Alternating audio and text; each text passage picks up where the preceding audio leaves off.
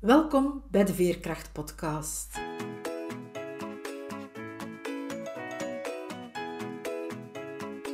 Ik ben Veerle Schaltien, levensverhalen en schrijfcoach. Met mijn bedrijf Wiebelwoorden trek ik voluit de kaart van veerkracht. Voor deze podcastreeks interview ik veerkrachtige vrouwen. Het zijn vrouwen zoals jij en ik, die soms wel eens het hoofd laten hangen, maar die er vooral telkens opnieuw in slagen weer overeind te krabbelen, die telkens opnieuw de moed hebben om door te gaan, die ondanks alles ten volle in het leven staan en elke dag waardevol weten te maken. Hoe ze dat doen, vertellen ze je heel openhartig. Luister, snoep van hun woorden en laat je inspireren door hun verhalen, want als zij het kunnen, kan jij het ook. Dag welkom. Hi Veerle, dankjewel. Ik heb jou verschillende jaren geleden leren kennen en dat was in de Prana Yoga Studio van Karen, waar jij toen ook nog yogadocent was. En onze allereerste kennismaking, ik weet niet dat jij dat nog herinnert, maar die was eigenlijk een beetje hilarisch. Oh, oké, ik ben benieuwd. Ik weet het inderdaad niet meer. Ik ging naar een yogales bij Karen, dacht ik tenminste. Maar Karen had die week verlof of, of was ziek, ik, ik weet het niet, gewoon niet meer. En jij ging die vervangen, maar ik wist dat niet. En jij legt jouw matje op de plek waar Karen altijd haar matje legt. En ik zeg, dat is hier de plek voor de yoga-teacher, normaal gezien. ja, maar ik ben de teacher. oh nee, dat weet ik niet meer. Oh. ik zou wel door de grond willen zakken hebben op dat moment. Je zou no toch nog goed gekomen te zijn. Ja. Ik heb dan nadien nog workshops bij jou gevolgd. Onder andere een heel fijne workshop intuïtief dansen. Mhm. Ook een workshop rond energetische reiniging. Allemaal heel, heel boeiend. Maar kan jij jezelf nog eens uitgebreider voorstellen? Ja, ja leuk. Ja, dat waren toffe workshops ook. En dat, oh, dat zegt ook wel heel veel over wie ik ben. Dus dat is wel heel mooi. Ik denk dat je daar ook wel een heel belangrijk en een passend stukje van mij heb gezien al. Ik ben Gwen, ik ben 33 jaar, moeder, sinds een jaar. Ja, spiritueel wonderzoeker wil ik mezelf wel noemen. Al mijn hele leven, zolang ik me kan herinneren, ben ik geïnteresseerd in um, alles wat met spiritualiteit te maken heeft, zelfontwikkeling. Op mijn achtste gaf ik al een, um, een spreekbeurt over het leven van de Boeddha, bijvoorbeeld. Maar dan ben ik een beetje kwijtgeraakt zo in mijn begin twintiger jaren. Of eigenlijk ja, eind tiener, begin twintig. Toen ik ging studeren. Toen was het meer van, hè, wat, wat wil je worden? Wat ga je doen met je leven? En toen ben ik uh, commerciële economie gaan studeren. En economie en bedrijfseconomie aan de universiteit. Een tijdje gewerkt als marketeer. En een tijdje gewerkt als bankier. Totdat ik een burn-out kreeg en echt voelde van, oké, dit is niet Gwen. dit is niet wat ik hoor te doen op dit moment op deze aarde. En wat dan wel, ja, goh, dat wist ik echt niet. Dus ik heb uh, ja, alles achter me gelaten. Mijn, huis, mijn baan, mijn toenmalige partner. En ik ben in mijn eentje de wereld gaan rondreizen. En ja, dat is echt een fantastische reis, zowel door de wereld als van binnen geworden, waarin ik mezelf uh, en de wereld heel erg van dichtbij heb leren kennen. En gaandeweg ben ik vrij spontaan yogadocent geworden. ik had al een aantal yoga-retreats gevolgd en yoga was wel iets wat, ik, wat me al jaren bezig hield. En ineens in Thailand kwam dat op een plek waar ik, waar ik toen tijd verbleef. Waren mensen geïnteresseerd in wat ik deed, in mijn eigen yoga practice. En zo had ik ineens een groep van 13 studenten tegenover me zitten die dachten dat ik de yoga teacher was. Dus zo ben ik yoga docent geworden ineens. Van oh ja, ik denk dat ik dat nu doe. En dat ging eigenlijk heel goed en dat ging heel erg vanzelf. Zo, dat voelde wel van, oh, dit is wat ik hoor te doen. Ook al heb ik zo lang gestudeerd, dit is waar mijn passie ligt en wat helemaal vanzelf gaat. Dus uh, een aantal yoga teacher trainings gevolgd en nog steeds goed aan het bijleren en studeren op uh, vlak van ja, spiritualiteit. Ik ben altijd heel veel boeken aan het lezen en luisteren, podcasts, cursussen, workshops aan het volgen. En ja, dus, en ook aan het geven dus. Want ik geloof dus heel erg in de kracht van practice what you preach, maar ook op het moment dat jij iets leert, om het dan zelf nog eens te gaan onderwijzen aan iemand anders, zodat het nog meer in je eigen systeem komt. Als je iets vanuit je eigen verhaal vertelt, dan ga je het zelf nog beter begrijpen. En het is ook heel mooi op het moment dat je iets ergens in verdiept, om het aan anderen te, mee te geven, wordt het zelf nog meer geïntegreerd in je systeem. Dus ja, zo inderdaad workshops zoals intuïtief bewegen, dat is echt een passie voor mij. En iets wat ik zelf dagelijks doe en ook in mijn yogalessen goed gebruik en toepas. Uh, zowel yogalessen voor gewone mensen, voor kinderen, voor zwangere vrouwen. Voor iedereen is intuïtief bewegen goed. En ook het stuk energetische bescherming. Hè. We, zijn zo, we leven zo in een fysieke wereld. Maar het energetische stuk is juist zo belangrijk om beter te leren begrijpen. En dan zeker ook heel bazaal, wat kan ik doen om me beter te voelen? En daar gaat het om. Op het moment dat jij je goed voelt, verhoogt je frequentie, verhoogt je energie. En zorg dat ervoor dat niet alleen jij je goed voelt, maar ook de mensen om je heen. Hè? Zo straal je je licht nog feller uit. En ik geloof dat dat is wat ik te doen heb. Mijn lichtveld te laten schijnen en daarmee andere mensen om me heen te verlichten. Die ook weer licht worden van binnenuit. Die ook weer anderen verlichten. En zo maken we met z'n allen de aarde een stukje lichter en mooier. Ja, geweldig. je zegt van altijd proberen van jouw trilling, jouw frequentie te verhogen. Hè, dat is wat je te doen hebt. Maar dat is niet altijd even gemakkelijk. Nee, zeker niet. En dat is ook iets wat altijd een oefening blijft. Dus het is niet zo dat op het moment dat jij iets gevonden hebt van, oh ja, als ik dit doe, nou, dan voel ik me goed, dus is mijn frequentie hoger. Hè? Dat heeft heel erg te maken met energievelden en een emotie is gekoppeld aan een bepaalde frequentie. En dit klinkt misschien een beetje hoe, hoe en zweverig, maar dit is pure Einstein. dit is gewoon wetenschap. Hè? Zij beleven in een trillend veld. Het is inderdaad niet makkelijk om altijd je frequentie hoog te hebben. Dat is praktisch onmogelijk op, op de aarde waar eh, frequenties continu fluctueren. We zijn makkelijk afhankelijk van de mensen om ons heen. Dus als er heel veel mensen om jou heen zijn die heel laag vibreren, is het heel moeilijk om continu hoog te blijven. Maar je hebt wel een keuze. Hè? Verbind ik me met dat soort mensen? Of verbind ik me met bepaalde zaken zoals, we hebben het er net eventjes over gehad, kijken van nieuws, luisteren naar de radio. Hè? Waar voed je je mee? Als jij continu je voedt met bepaalde informatiestromen waarvan je, waardoor je je niet beter voelt, is het heel moeilijk om die frequentie hoog te houden. Maar je hebt wel een keuze om dat te doen. En wat ik zeg, het blijft een oefening. Ja. Steeds opnieuw, opnieuw, opnieuw, opnieuw. Kiezen, kiezen, kiezen. Wat heb ik nu nodig, zodat ik me goed voel? En dat is iets dat je eigenlijk wel, als je daar bewust van bent, dat je kan. Hè? Want zoals we daarnet zeiden, het nieuws, je bent niet verplicht van naar het nieuws te kijken. Hè? Absoluut niet. Nee. Is dat zo'n gewoonte dat ze dat dagelijks doen, sommigen zelfs meermaals per dag. Maar je bent dat helemaal niet verplicht, dus je kan altijd anders kiezen. Juist, ja. Maar je zei het net al mooi, als je bewust ervan bent. En dat, dat is hem, dat is de key. En dat, je kan pas iets veranderen, je kan pas een andere keuze maken als je je er bewust van bent. Is, ja, doe je gewoon wat je altijd al gedaan hebt, zonder dat je weet dat het anders kan. Zonder dat je weet wat voor invloed het heeft op je systeem, op je zijn, op je frequentie, op hoe je je voelt.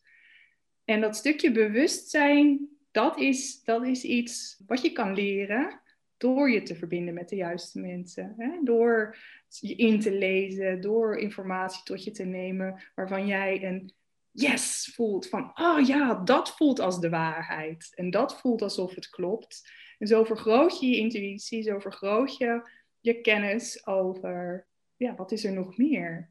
In plaats van altijd maar de, de mainstream volgen en, en doen wat je denkt dat er van je verwacht wordt. Nu, ik ben zelf iemand die zo goed als nooit naar het nieuws kijkt. Maar gisteren toevallig toch een keertje wel. Het werd mij een beetje opgedrongen, alhoewel ik natuurlijk de kamer uit had, had kunnen gaan, maar ik was blijven zitten. En ik werd daar heel tristig van. En toen wou ik gaan slapen en zag ik dat er nog een nieuwsbrief van jou binnengekomen was. ik weer goed nieuws. Dus die heb ik dan, dat kon ik dan wel gebruiken en die heb ik dan gelezen. Nu besef ik me ineens dat daar ook nieuws in staat. Goed nieuws. Ik wilde eigenlijk eerst opschrijven: ik heb goed nieuws en ik heb slecht nieuws. Hè? De cliché-regel waar het al van, wat wil je eerst horen? En toen dacht ik: nee, ho, wacht, stop. Ik heb mezelf even teruggefloten van als ik me ga verbinden met dat stuk slecht nieuws. Hè, dan gaan we zo omlaag van, oh, en in de slachtofferrol. En nee, wacht even, maak van je shit je hit hoe kan ik dit omdraaien naar iets positiefs? En ja, ik zal eventjes kort uitleggen wat er precies gebeurde en wat er in die e-mail stond.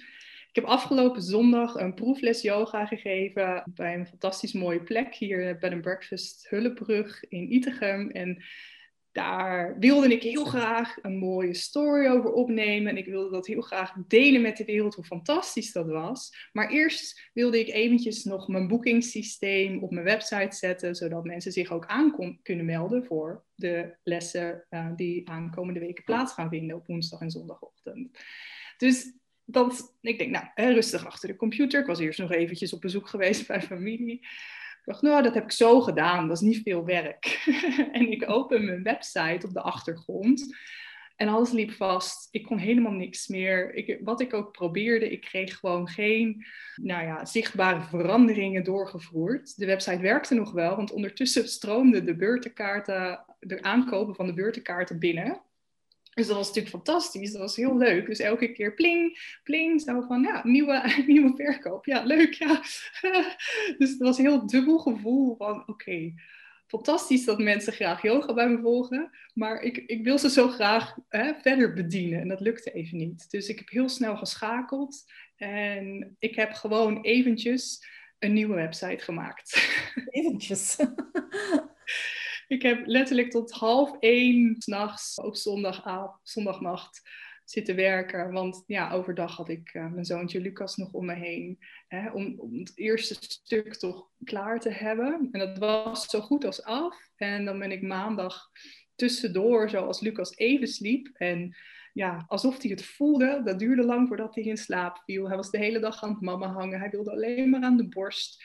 Hij heeft twee keer maar max een uurtje geslapen, terwijl hij normaal wel twee uur slaapt. Dus het was ook nog echt zo, oké, wat mag ik nu leren? In de overgave, het loslaten, het komt allemaal goed. En uiteindelijk is het allemaal goed gekomen. Gisteravond om 11 uur stond hij online en het werkte allemaal. En dus ook mijn boekingssysteem, dus ik was heel blij. dus ook wel een mooi veerkrachtig verhaal van, oké, hoe ga ik hiermee om? Ik, heb, ik kan nu natuurlijk bij de pakken neer gaan zitten en zeggen, nee, oké, doe maar uh, op een andere manier, hè, meld je maar op een andere manier aan. Dat kan natuurlijk ook allemaal. Maar ik weet dat als dit, voor, dat als dit werkt, dat dat systeem voor mij werkt. En dat ik niet met losse mailtjes en briefjes en, en, en geld. En nu is het gewoon, ja, handig voor iedereen, heel overzichtelijk. En ja, het is gewoon gelukt. Dus hè, dat is ook wel, als je je gewoon eventjes kwaad maakt of ergens voor inzit. Als je iets echt, echt wil, dan doe je het gewoon. Daar geloof ik echt in. Ik las het dan nog gisterenavond en ook al heb ik daar zelf persoonlijk voordelen, bedoel ik aan, van dat je nu een nieuwe website hebt of niet, dat dat werkt. Maar toch werd ik daar heel blij van. Dat is eigenlijk een illustratie van hetgene dat je daar straks al vertelde. Hè, van het is mijn missie eigenlijk, van mijn licht te laten schijnen, zodat anderen dat kunnen ontvangen en dat hun licht dan ook gaat, gaat schijnen. Hè? Ja, precies. Dus en ik geloof dat je eigen verhaal delen is zo helend voor een ander. Om... En nu was het, ja, een stukje persoonlijk van mij. En ik voelde ook zo van, ik mag dit nu op gaan schrijven en ik mag dit gaan delen. Puur intuïtief, ondanks inderdaad dat, ja, wie heeft daar een boodschap aan, tussen aanhalingstekens, dat ik uh, in twee dagen een website heb gemaakt. Dus dat was de boodschap niet. Nee, de boodschap was inderdaad hè, je, je hebt een keuze, ook al zit iets tegen. Um, je kan er nog steeds een succes van maken. Soms juist. En wat, wat is er wel? En wat kan er wel? En wat zijn de voordelen die je uit deze situatie kan halen? Het is iets dat jij in, in alle situaties in je leven probeert te doen. En dan moet ik denken aan ja, de geboorte van, van Lucas. Ik was er uiteraard niet bij, maar je hebt me er al uitgebreid over verteld. Het was ook zo een situatie waarin de dingen toch anders liepen dan dat je je had voorgesteld. Dat is wel een understatement, ja. ja, dat is inderdaad een heel mooi, mooi voorbeeld van hoe dingen niet, niet zijn gegaan zoals ik in eerste instantie had gewenst. Ja. En dat, dat ook, ik heb dat vooraf heel openhartig steeds gedeeld. Uh, via social media bijvoorbeeld, van wat, wat mijn wensen zijn geweest. Ook om anderen te inspireren dat er ja, op welke manier een kindje geboren kan worden. En dus dat was voor mij ook wel eventjes lastig om dan achteraf te delen. Ik heb er ook wel eventjes over gedaan om dat de wereld in te brengen hoor. Dat dat niet zo is gegaan zoals ik had gewenst. Dat heeft, eh, daar, heeft, daar is wel even een periode overheen gegaan. Maar toch voelde ik zo sterk dat dit het verhaal is wat de wereld mag horen. Juist omdat we net, hè, om, om wat we net zeiden, dat je altijd een keuze hebt hoe je met een situatie omgaat. Ook al gaat het niet zoals je van tevoren had gewenst. Dus ja, ik wil dat wel delen, mijn, mijn geboorteverhaal. Ik zou het wel leuk vinden om eerst even een stukje voor te lezen uit de cursus zwangerschapsyoga die ik heb gemaakt. Want ik heb daar zo mooi opgeschreven wat mijn wens precies was. Een zachte landing en een warm welkom. O lieve mama, nog even en dan is het zover. Dan mag je jouw lieve kleine wondertje, die jij zo lang met liefde zo dichtbij hebt gedragen, verwelkomen op aarde. Je kunt waarschijnlijk niet wachten om dat lieve snoetje van dichtbij te zien en te verdwijnen in zijn of haar ogen en te snuffelen aan zijn of haar hoofdje.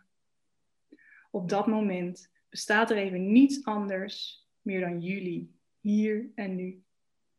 Niet meer in je buik, maar toch voor altijd verbonden op een manier die, die je pas echt begrijpt als je moeder bent. Toen ik mij ging voorbereiden op de geboorte van ons kindje, had ik één grote wens. Ik wilde hem of haar, we wisten toen het geslacht nog niet, een zachte landing en een warm welkom geven.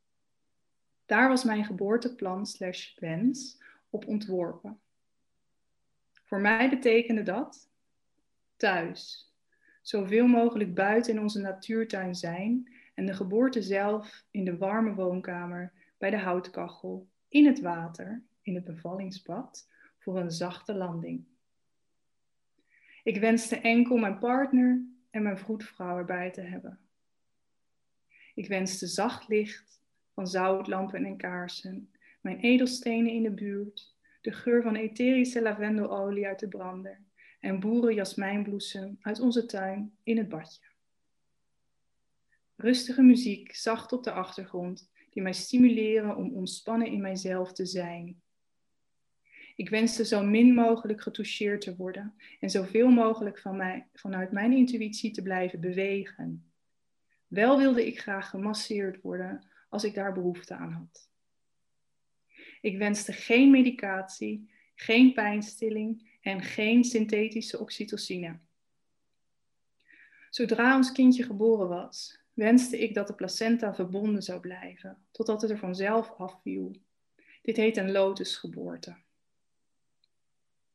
Ik wenste dat ons kindje bloot op mijn borst kwam te liggen, huid op huid, zonder mutsje, zodat ik het kon ruiken, om zo de natuurlijke aanmaak van oxytocine te stimuleren, wat de moedermelk op gang brengt.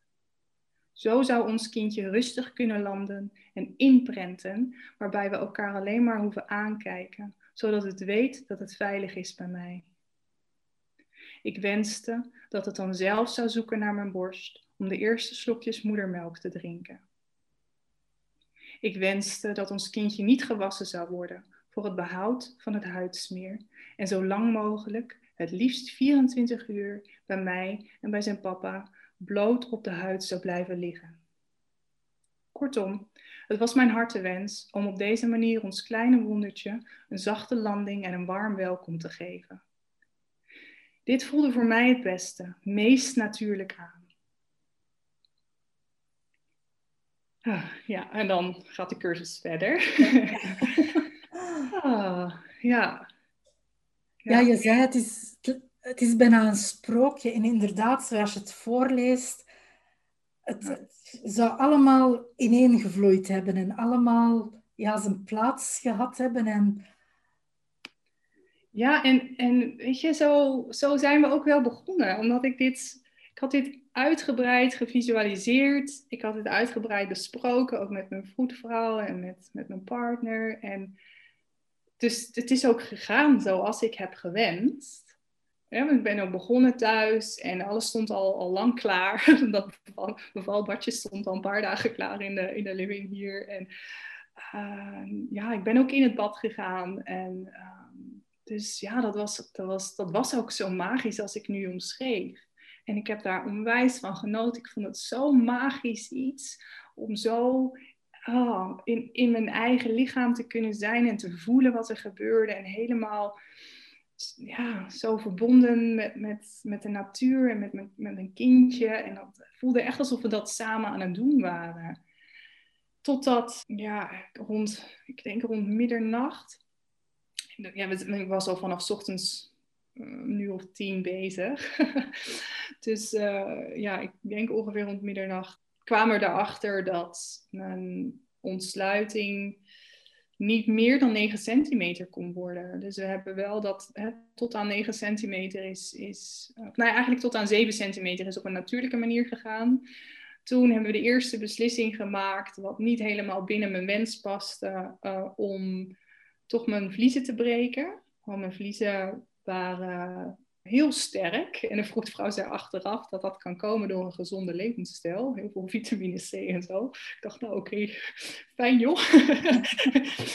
maar um, ja, en dat voelde op dat moment het beste. Want dat, die, die, die, mijn, mijn baarmoeder zat, echt als een zak, hè, een zak water in mijn bekkenbodem te duwen. Maar dat is niet zo hard als een, als een babyhoofdje, waardoor die ontsluiting niet ontstond. En nou zijn mijn bekkenbodemspieren ook nog eens gigantisch sterk, of waren toch, dat is nu ietsje minder, dat is wel wat veranderd.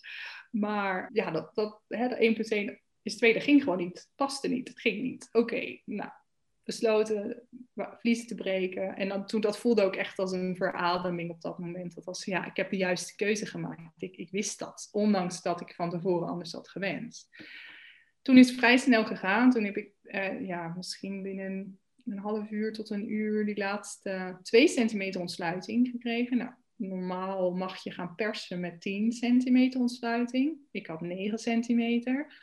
Want er zat een lipje in mijn baarmoedermond die die laatste centimeter eigenlijk uh, niet kon laten ontstaan. Maar ik had wel al persdrang. Dus toen heeft vroedvrouw gezegd, je mag zachtjes beginnen met persen. En ze heeft dan toch met wat getoucheerd, met toucheren geholpen om dat lipje wat weg te duwen. Zodat die laatste centimeter ontsluiting ook zou kunnen ontstaan. We hebben dat een tijdje zo heel zachtjes geprobeerd. En toen is, ja, toen is de ontsluiting toch weer teruggegaan naar 7 centimeter. Uh, door de druk het, het, hoofdje duwde op mijn bekkenbodem, maar die ontsluiting ontstond niet. Het hoofdje was ook heel groot. Dat hebben we achteraf zijn we te weten gekomen. Het hoofdje was 38 centimeter omtrek. En normaal is zo rond de 34 ongeveer. Gemiddeld. En als je denkt, ja, ontsluiting van 10 centimeter, dus dat is zo'n 30 centimeter wat er dan eh, goed doorpast. Nou ja, die 4 centimeter die gaan dan wel op karakter, of met een beetje uitscheuren, maar vaak wel op karakter, want dat zijn hele, dat bindweefsel daar is heel flexibel. Maar 8 centimeter, dat is heel veel karakter. dus uh, dat plus sterke bekkenbodemspieren, um, het paste gewoon niet dus ja, op dat moment had ik dus nog steeds persweeën, maar ik had niet genoeg ontsluiting, ik mocht niet persen. Dus hebben we geprobeerd met een ademhalingstechniek en een bepaalde pose. En als je yoga, yoga poses kent, dan heb ik, lag ik in een puppy pose. Of de open hart pose in yoga. Dus um, met me, ja, op mijn knieën, met mijn billen omhoog, mijn poep omhoog voor de Vlaamse luisteraars. En uh, de borst omlaag. En zo had ik niet de druk van het hoofdje op mijn bekkenbodem. En kon ik elke perswee opvangen door te puffen. En zodra die perswee weg was, maakte ik een oerkreet door mijn mond wijd open te doen. Ah, want je kaken zijn verbonden met je bekkenbodem. Dus als jij je mond open doet, open ook je bekken. Dat is heel interessant, leuk weetje. Een leuk weetje, maar voor oudere vrouwen ook iets ja. Als je hard lacht of hoest of zo, en de bekkenbodem is niet meer zo stevig. Ja, ik weet het. Ja. Dus, uh, ook een handig weetje dan misschien. Ja, ja, ja uiteraard. Ja. nou ja, daar weet ik alles van inmiddels. Want ja, bij mij is dat ook niet zo sterk meer. Dus de maanden na mijn zwangerschap probeerde ik een keer te gaan touwtje springen. Dat was ook niet zo'n succes. Even kijken, waar was ik? Oh ja, de A. Ja. Ja, ja dus we hebben dat nog een, ja, een aantal uur geprobeerd om op die manier toch ontsluiting te laten ontstaan. Want ik, dat, het moment dat ik wist dat die verdikking er was in mijn bekkenbodem, het eerste wat ik huilend zei, toen was ik echt eventjes uit mezelf, terwijl ik de rest van de tijd heel erg verbonden ben gebleven met mijn lichaam en met mezelf en heel kalm. Maar dat moment had ik eventjes paniek van ik wil niet naar het ziekenhuis, want ik weet gewoon dat ze in een ziekenhuis sneller beslissingen nemen vanuit een ander oogpunt dan ik vandaan kom en wat voor mij belangrijk is. Dat ze al snel het overnemen. En terwijl ik die wens van die zachte landing en dat warme welkom was voor mij zo sterk dat ik gewoon heel graag thuis wilde blijven doen. Dus nou ja, de, en de vroedvrouw wist mijn wens ook. En die, die, daarom hebben we ook besloten om het nog eventjes thuis te proberen. Maar uiteindelijk was ik al zo'n 14, 15 uur bezig op een moment. En het, er was, de verdikking was niet weg. En toen hebben we besloten om naar het ziekenhuis te gaan. En toen voelde ik ook van, dit is nu wat ik hoor te doen. Ik voelde ook echt alsof het kindje dat probeerde wijs te, me, me probeerde te vertellen van... Mam, het past niet. ik wil er wel uit, maar het lukt niet. Oké, dus ja, een helse rit naar het ziekenhuis. In die puppypose achter, op de achterbank bij de vroedvrouw. Want dat was gewoon de snelste manier om uh, in het ziekenhuis te komen. Aangekomen daar heb ik mezelf ook weer in de wachtruimte ter aarde gestort in die puppypose. Want dat was gewoon het enige draaglijke. Omdat die druk op mijn, ja, op mijn bekkenbodem was zo groot. Uh, hè, het zwaar kind, groot hoofd. Ik had die persweeën en hij wilde eruit, maar het paste niet. Dus dat was de enige houding die ik aan kon nemen om het te, ja, draaglijk zelf onder controle te houden toen kwamen ze natuurlijk van, uh, ja mevrouw, we moeten eerst nog even een coronatest bij u afnemen. nu moet ik om lachen. Op dat moment vond ik dat niet zo grappig. Daar heb ik ook wel verteld hoor, van nou, ik denk dat jullie me eerst even zo snel mogelijk naar een uh, verloskamer moeten brengen. Dat, uh, ik ga niet hier op de grond blijven liggen en in, de, in de wachtruimte. Toen hebben ze me toch vervoerd naar een, uh, naar een verloskamer, waar ik uh, ja, iets heb gedaan wat ik van tevoren nooit had bedacht. Al, um, het is niet zo'n niet zo mooi verhaal dit, hè, maar uh, ja, het is wel heel eerlijk verteld. Al galspuwend heb ik gesmeekt om die epidurale, gesmeekt om pijnstilling, om een ruggenprik, want ik kon niet meer. Ik was op, ik had zoveel pijn. En ik had, ik had al zo hard gevochten. Ik weet niet hoe lang een gemiddelde uh, bevalling duurt, maar ik was dus al zo'n uh, 16, 17 uur bezig op dat moment. En ik, ik was gewoon op.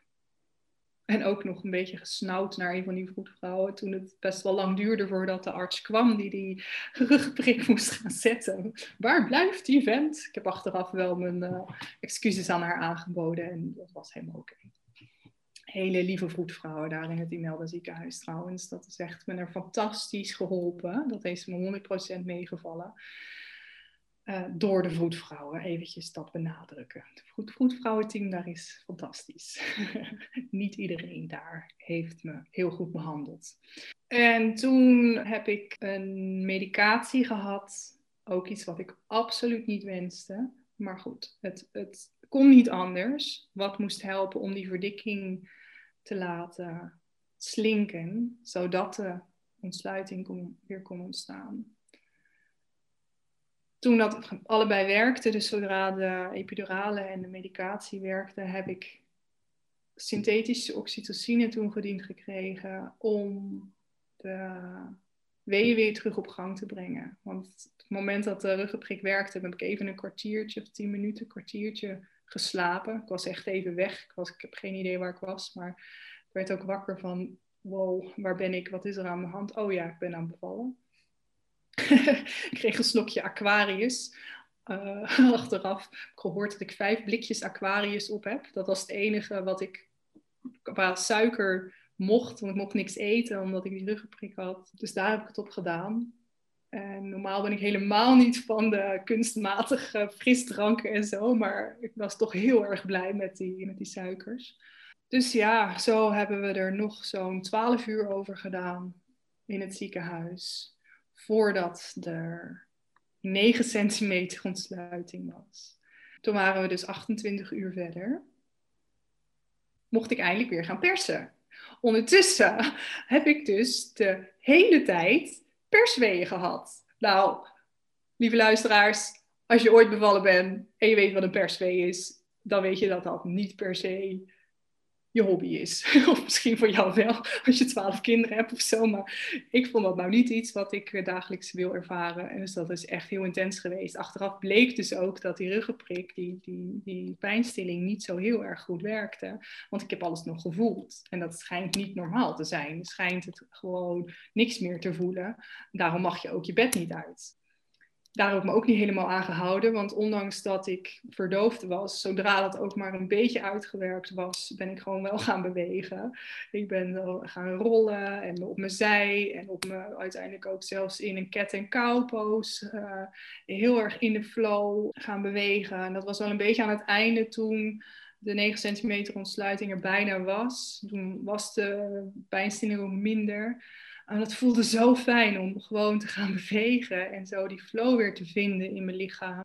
Want het, ja, als je erover nadenkt, liggend bevallen is zo onnatuurlijk. Dat is gewoon niet hoe, hoe. Wij mensen kloppen ook niet helemaal wat dat betreft. Want de meeste zoogdieren lopen natuurlijk op vier benen en vier poten. Dus dan is de druk van, het, van de baby, of het babydier, op de buik. En bij ons is dat op onze bekkenbodem. Waardoor die bekkenbodemspieren ook zo sterk moeten zijn. Waardoor het ook zo lang duurt voordat die ontsluiting ontstaat. Het is allemaal heel logisch. Maar ook als je daarover nadenkt, dat is, een, dat is een soort van heuveltje waar dat kindje dan overheen moet. Het is veel natuurlijker om rechtop te bevallen, zodat je de zwaartekracht kan laten helpen. Dus ik ben ook gewoon in een squat op dat ziekenhuisbed gaan zitten. Afgewisseld met die cat en kou pose. Dat dat voetvrouw ook af en toe zo van... Oké, wat gaat ze nu weer doen? En dan ging ik ook de yoga poses uitleggen ondertussen.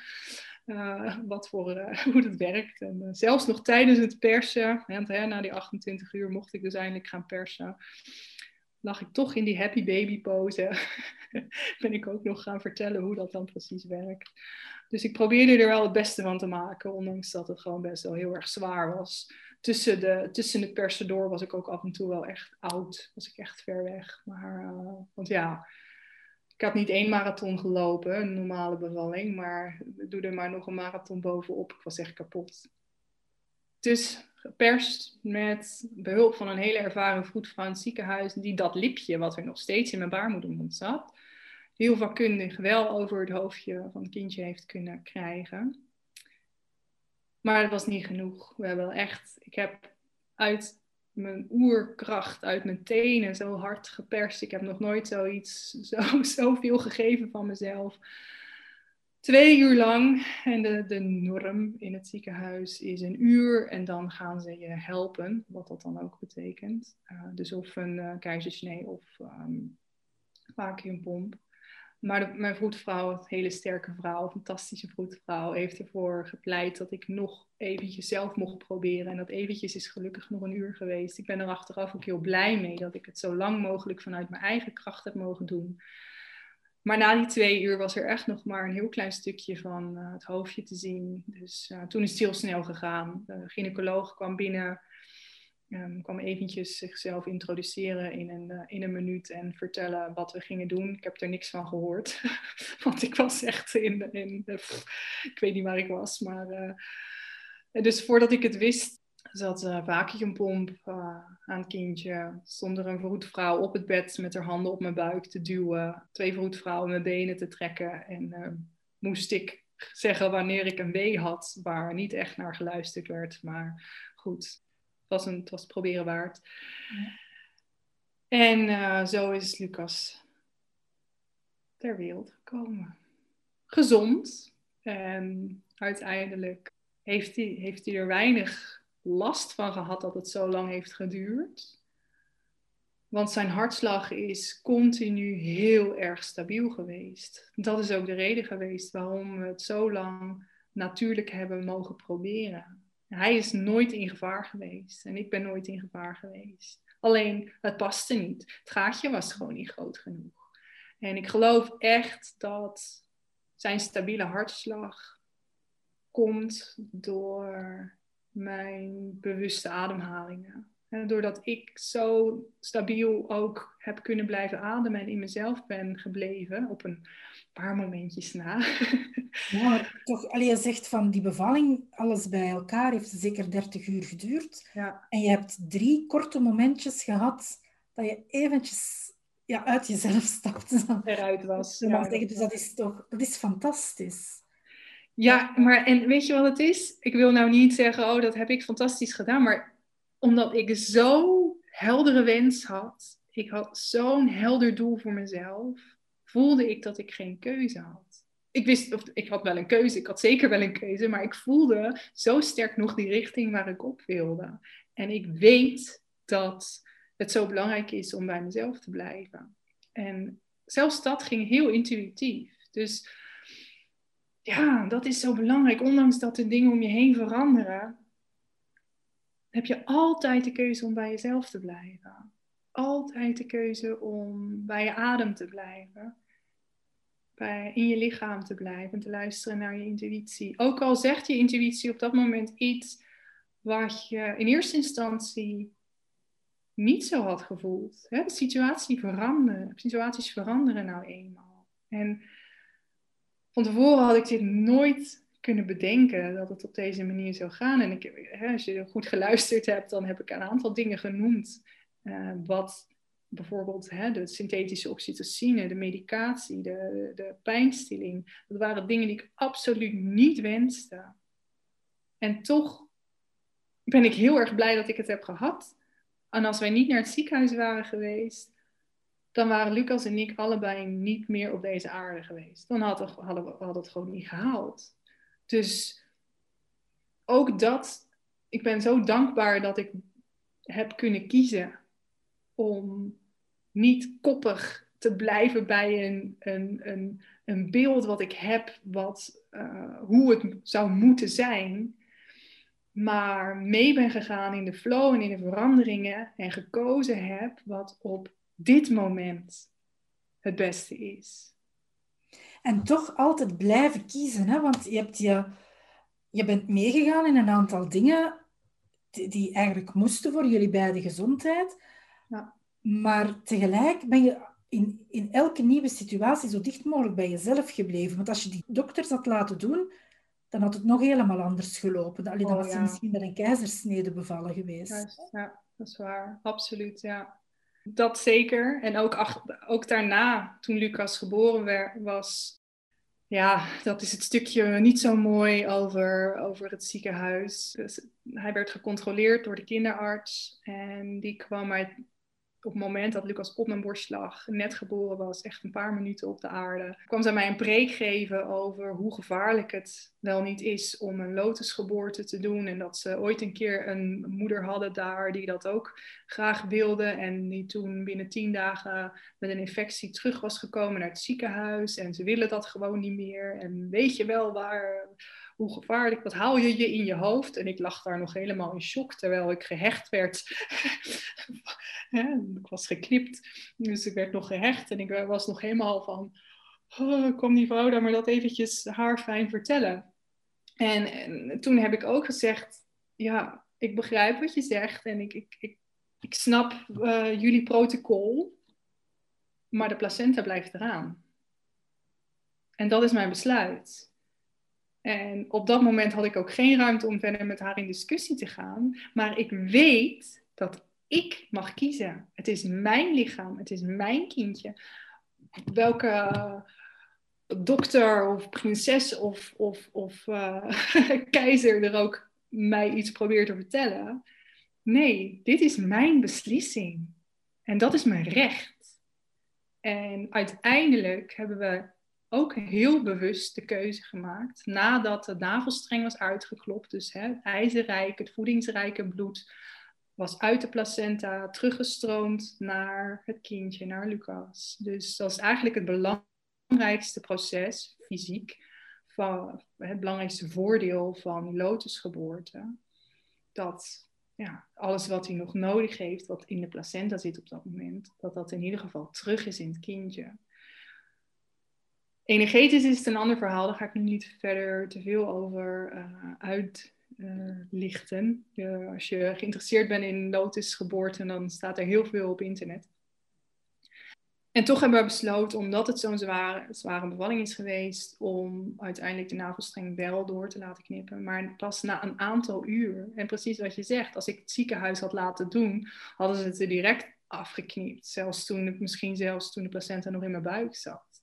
Dus ben heel blij dat ik toen ook mijn keuze heel erg duidelijk heb kunnen maken. En ze wilde Lucas ook 24 uur in de couveuse leggen, omdat zijn ademhaling niet constant genoeg zou zijn.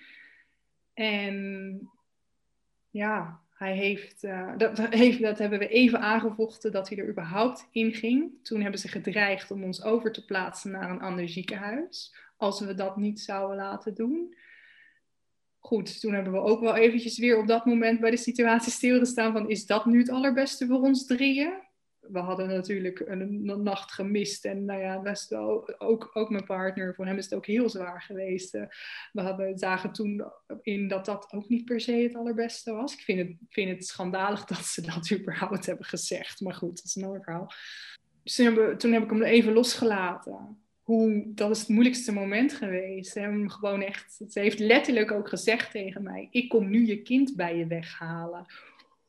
Hoe zeg je zoiets tegen een moeder die net bevalt? Überhaupt gewoon tegen een moeder. Dat, kan niet. Maar ik heb dat geweigerd en die, op die weigering werd dus gereageerd met: Dan brengen we je naar een ander ziekenhuis ik heb hem even losgelaten en hij is uiteindelijk 20 minuten in de couveuse geweest. En toen heeft, uh, heeft mijn partner hem eruit gehaald. Ik ben toen gaan douchen toen hij in de couveuse lag om eventjes bij te komen, even bij mezelf.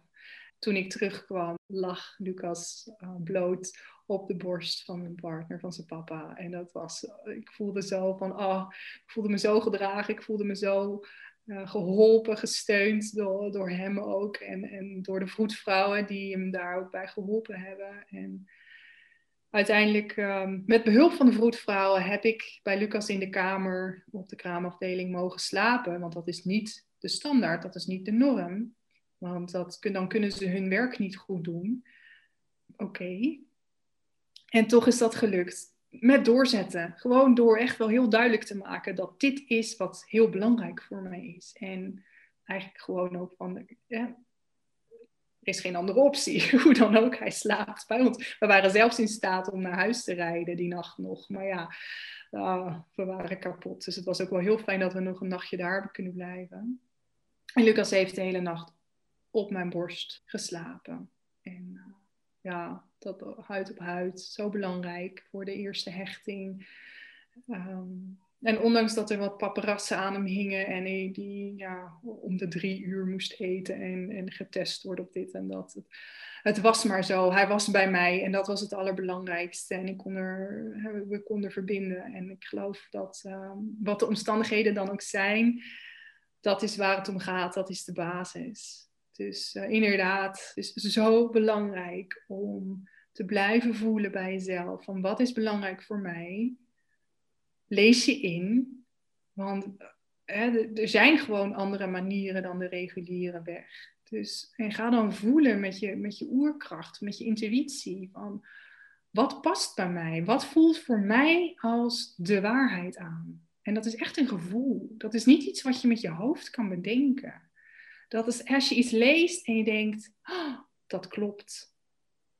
Dan is dat voor jou de waarheid. En als je iets leest en je denkt, oh, dit druist tegen mijn gevoel in. Je krijgt zo een beetje een knoop in je maag. En, en ja, je hoort ergens zo'n stemmetje misschien van, red flags, red flags. klopt niet, klopt niet.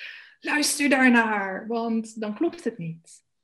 En ook op elke situatie, op het moment dat iets verandert, voel bij jezelf, wat heb ik nu te doen? Wat is nu het allerbeste voor mij en de mensen om je heen, je kindje? In mijn geval dan, of in dit geval dan tijdens, tijdens de geboorte van een kindje, maar dit kan natuurlijk in elke situatie. Die intuïtie, dat voelen, dat is iets dat we eigenlijk allemaal kunnen, maar dat velen al afgeleerd hebben. Of, of je hebt dat niet afgeleerd, maar je besteedt daar geen aandacht aan, je laat dat voorbij gaan. Het is zo belangrijk om dat toch te doen, in dit geval in allee, bij de geboorte van Lucas, maar eigenlijk alle dagen in je leven. Hè? Ja, absoluut. En het is precies hoe je, het zegt. We zijn afgeleerd om te luisteren naar onze intuïtie. Want het is iets wat je kan trainen.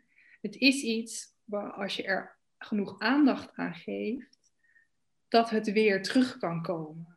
Um, we zijn intuïtieve wezens. Net zoals de dieren, hè, die, die, die hebben niet geleerd of aangeleerd, ja, misschien een beetje door te kijken naar, naar andere dieren, maar die weten in, instinctief als er gevaar is. Die weten instinctief waar ze eten kunnen vinden. Die weten instinctief dat ze een kuddedier zijn of niet. Of uh, ik zeg maar even iets, of in een hol moeten kruipen. Daar hoeven ze niet over na te denken. En wij zijn aangeleerd om overal maar over na te denken.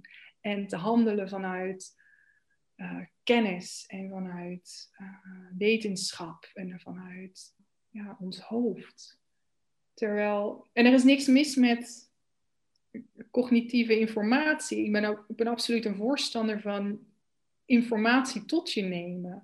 Maar wees je bewust van welke bronnen je gebruikt om die informatie tot je te nemen. En ook voel voor jezelf of die informatie klopt of niet.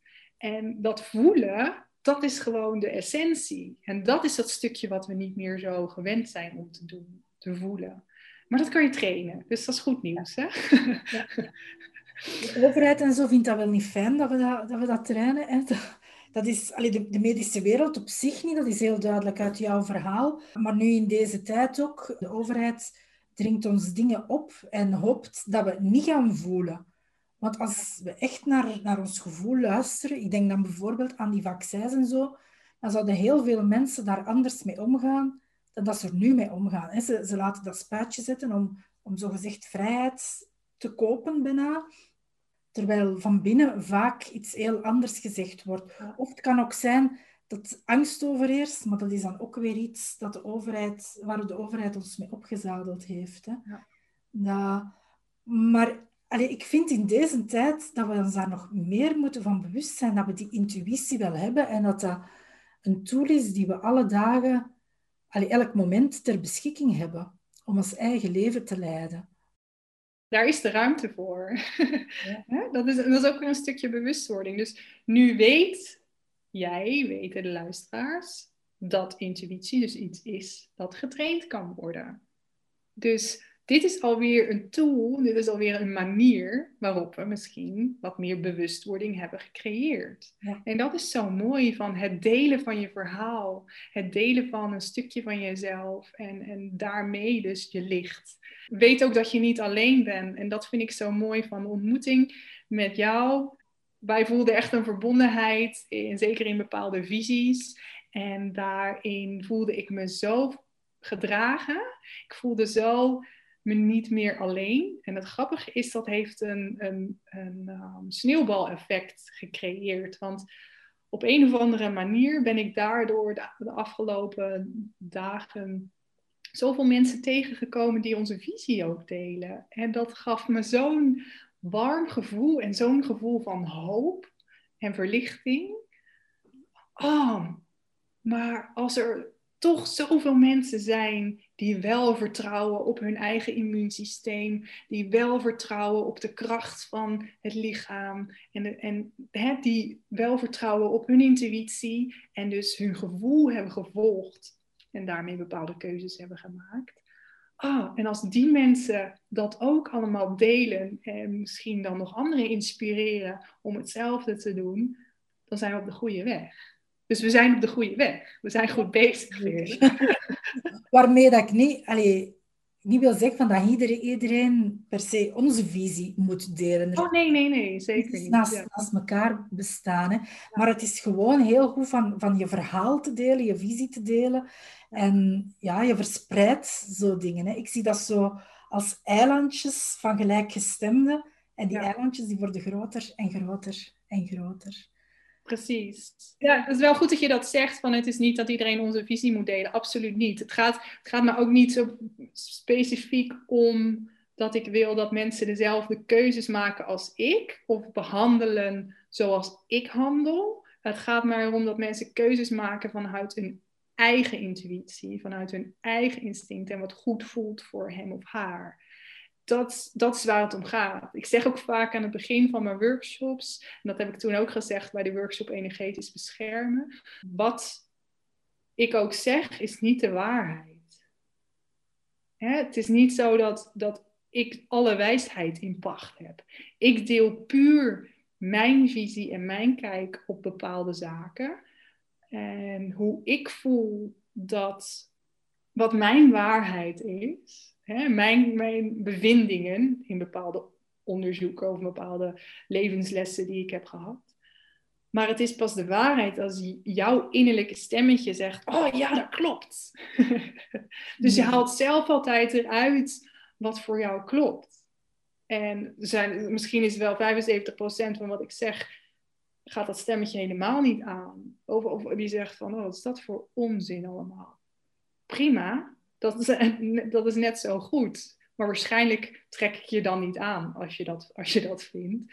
Uh, dus je wordt altijd to toegetrokken naar die mensen of naar die boeken of naar de informatie die past bij jouw waarheid, bij jouw innerlijke stem. Um, dus daar gaat het om dat je leert vertrouwen op die innerlijke stem die zegt hell yes of hell no.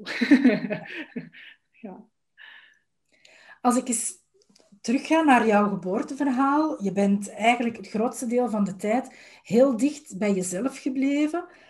Uh, je hebt al verteld dat dat vooral met je ademhaling te maken had en dat je bewust was van hoe dat je ademde. Je hebt ook verteld dat je een aantal yoga-poses tijdens die bevalling gedaan hebt. Dus dan denk ik dat yoga jou enorm geholpen heeft ik ben zo ongelooflijk dankbaar dat die poses en die ademhalingstechnieken in mijn systeem geïntegreerd zijn. Want ik hoefde er niet meer over na te denken. Dat, dat deed ik gewoon. En dat, dat is zo gekomen omdat ik het zoveel heb gedaan. Ik heb best wel veel intensieve trainingen gevolgd ook. Dus dat, dat draagt er zeker ook aan bij. Maar ook gewoon mijn dagelijkse practice. Hè? Dagelijkse herhaling, dagelijks oefenen. Het blijft een oefening. Alles wat je doet. Dus of het nou mindsetwerk is, of yoga poses, of schaken, of whatever. Uh, hè? Hoe vaker je het oefent, hoe makkelijker het gaat en hoe minder je erover na hoeft te denken. En dat is zo belangrijk, absoluut. Ik voel echt, ben echt zo dankbaar. Ook dat ik een, zelf een cursus zwangerschapsyoga heb gevolgd. Dat was een beetje last minute beslissing. Ik was ook al vrij ver in mijn zwangerschap. Maar ik voelde toch van, oh ja, dat lijkt me toch wel heel fijn om wat tools mee te krijgen. Om wat poses te leren die mij kunnen helpen tijdens uh, geboorte van ons kindje. En ik ben heel blij dat ik dat heb gedaan. En ik voelde wel van, oké, dat is vrij kort zo'n cursus. Dus ik miste wel, hè, op, ik miste het niet zozeer, want bij mij waren de oefeningen al bekend. Maar ik geloof wel dat het voor je hele leven goed is, hè, voor altijd goed is om je te verbinden met een bepaalde bewegingsvorm die bij jou past. En je te verbinden met je ademhaling, want dat kan je in elke situatie of in elke sport of in elke gebeurtenis kan het voordelen met zich meebrengen en kan je dat ondersteunen. Dus ja, absoluut. Dat is echt heel belangrijk. Je bent dan zelf ook een cursus zwangerschapsyoga gaan ontwikkelen, hè? Ja, klopt. Ja, en dat is, dat, is, dat is een beetje eenzelfde soort verhaal als hoe uh, mijn, mijn website de afgelopen dagen tot stand is gekomen. Uh, dat was heel mooi. Ik had dat idee al toen ik nog zwanger was. Toen wilde ik heel graag die cursus maken. En toen ben ik ergens geremd. Ik kreeg zo heel duidelijk door. Het is nog te vroeg. Ik had zelf nog niet de ervaring gehad van uh, bevallen. Dus ik vond het heel moeilijk om dan aanstaande mama's daarin te begeleiden. Om echt dat proces daarop voor te bereiden, zeg maar. Dus ik was al wel begonnen, dus ik had er wel een aantal video's opgenomen. Toen Lucas geboren was, goh, dat is, een, aantal maanden geleden, of in, in februari was dat van dit jaar, uh, kreeg ik een berichtje van een vroedvrouw die mij ook uh, nabegeleiding heeft gedaan hier thuis, of ik een reeks zwangerschapsyoga wilde geven online. En dat vond ik fantastisch. Ik dacht, ja, oké, het is nu wel echt de tijd. Ja, ik mag. Oké, dit is, dat is een teken voor mij. We gaan het doen. Dus zo gezegd, zo gedaan. Dat was heel erg leuk. Een hele fijne groep. En ik voelde, het ging ook helemaal vanzelf. Toen wilde ik een, een uitgebreidere cursus maken. Ik voelde echt van, ja, dit is wat ik hoor te doen. Ik mag aanstaande mama's begeleiden naar dit prachtige proces van zwanger, of tijdens het proces van zwanger zijn en na het proces van de geboorte van een kindje. Dus ik had al allemaal ideeën en een prachtige cursus in mijn hoofd. Toen had die betreffende vroedvrouw iemand naar mijn website doorgestuurd, waar ik al wel een beetje aan het klussen was aan die cursus, maar die was toch lang niet af. Maar er stond wel al een product online, dus zij had dat gekocht gelukkig op een dinsdag en op de website stond op maandag start de cursus. Dus ik heb in een week les 1 klaargezet en helemaal, dat ging zo vanzelf, helemaal in de flow. En het is echt een prachtige cursus geworden. En ik voel zo sterk dat dit de wereld in mag. Ik voel zo sterk van dit kan aanstaande mama's echt die rust en dat zelfvertrouwen geven om vanuit hun eigen oermoedergevoel, vanuit hun eigen oerkracht, um, de geboorte van een kindje te gaan. Ja. Dus uh, ja, het is een pracht, prachtige cursus geworden. Ik ben er heel erg trots op en ook zeker overtuigd dat dit uh, iets is wat heel veel licht in de wereld gaat brengen. Daar begint het toch, bij de geboorte. En als je al een zachte landing kan geven aan, dat, aan je kleintje, dat is toch hè, vanuit, vanuit dat, dat, de, de moederliefde, vanuit, vanuit de, je intuïtie, dan, dan, dan begint daar ook het licht van dat nieuwe leven. Dus ja. Heel mooi. Ik zei het je eerder al, als ik jou daarover over vertellen, heb ik al bijna spijt dat ik nooit meer zwanger ga worden. ja. Zo dat dat een, een heel waardevolle en boeiende cursus is, die zeker allee, jonge moeders, allee, of aanstaande moeders, ja. een heel stuk op weg kan zetten voor welk soort bevalling dat ze ook kiezen. Hè? Precies, en het is niet alleen maar voor uh, mensen die thuis willen bevallen bijvoorbeeld, hè, absoluut niet. Dat, hè, dus dat, het is, heel, het is ook uitgebreid, want het is niet alleen maar yoga poses en ademhalingsoefeningen. Die zitten er rijkelijk in, absoluut. En voor elke fase in je, in je bevalling of in je, in je zwangerschap en dus ook voor de geboorte. Er zit ook een heel stuk mindsetwerk in, er zitten opdrachten in, er zit um, een stuk theorie in. Om echt te gaan voelen bij jezelf van wat is er nu belangrijk en wat heb ik nu nodig. En dat zijn eigenlijk opdrachten die iedereen zou kunnen doen. ik voel ook wel dat hier misschien nog een andere cursus uit voortkomt. Er zit ook mooie schrijfopdrachten bij. dus misschien weer komt, wordt de zwangerschapsyoga cursus wel een cursus voor iedereen. En dan uh, denk ik dat, uh, dat, dat, dat dat wel een mooie cursus voor jou kan zijn.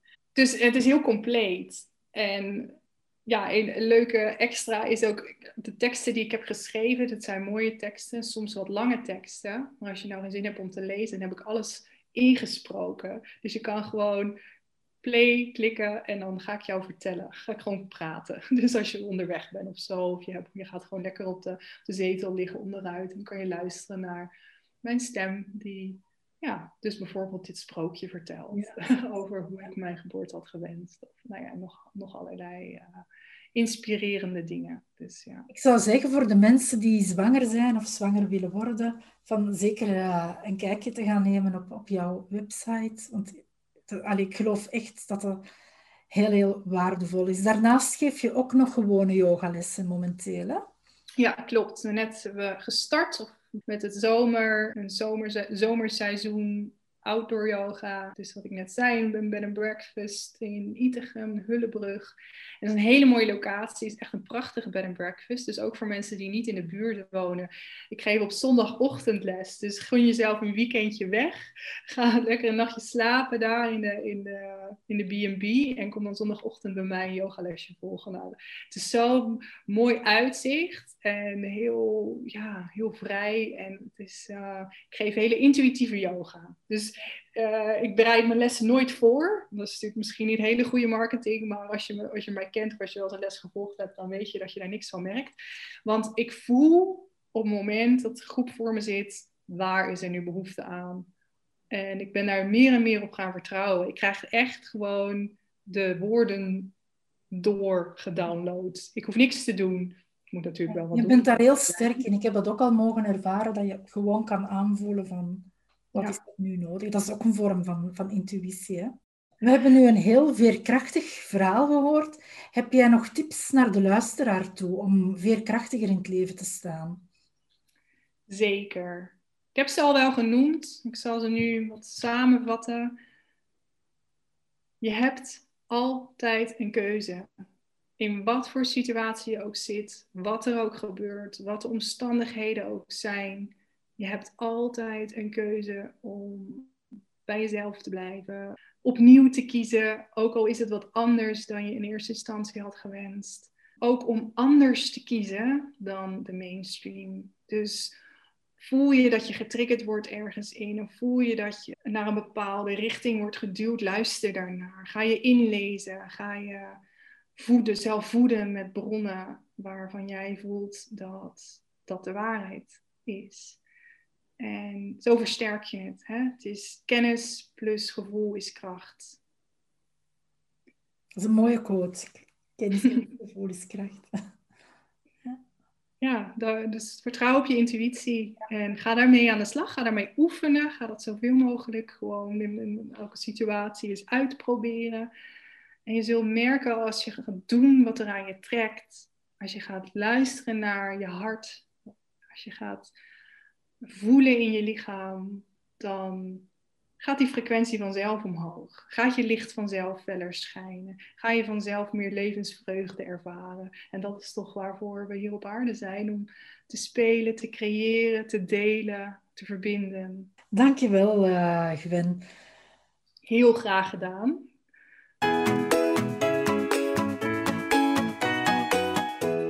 Wens je meer uit je leven te halen? Wegen gebeurtenissen uit het verleden misschien zwaar door? Of kan je je maar weinig herinneren? Wil je ontdekken wie je echt bent en in je eigen kracht staan? Of droom je er misschien al langer van jouw levensverhaal op papier te zetten? In het najaar start er een nieuw jaartraject waarin we schrijven aan ons levensverhaal. Eerst gaan we op zoek naar het verhaal dat in je leeft. Dan stellen we een persoonlijk schrijfplan op en gaan we op zoek naar jouw schrijfstem. We kijken vanuit een ander perspectief naar ons verhaal en ons leven en uiteindelijk komt er ook nog een herschrijffase aan. Uniek aan dit traject is dat je zowel schrijftechnische ondersteuning krijgt, want we werken naar een eindproduct toe, jouw levensverhaal, als dat ik het proces dat je ondertussen doormaakt begeleid. Het schrijven van jouw verhaal is een manier om te groeien. Het zet je op weg naar meer veerkracht. Lijkt dit jou wel wat? Dan kan je via onze website een afstemgesprek inboeken. In dit vrijblijvende gesprek kijken we samen of dit traject voor jou iets kan betekenen. Ik hoor graag van je. Je luisterde naar de Veerkracht-podcast. Hartelijk dank hiervoor. Hopelijk heb je even erg van dit veerkrachtige verhaal genoten als ik. Laat je er zeker door inspireren. Ben je benieuwd naar het volgende interview? Of wil je niks van deze podcastreeks missen? Surf dan naar www.wiebelwoorden.be of abonneer je nu meteen gratis op deze podcast via Spotify of een andere podcast-app. De montage van deze podcast was in handen van Johannes Veremans. Nogmaals dank voor het luisteren en graag tot de volgende aflevering.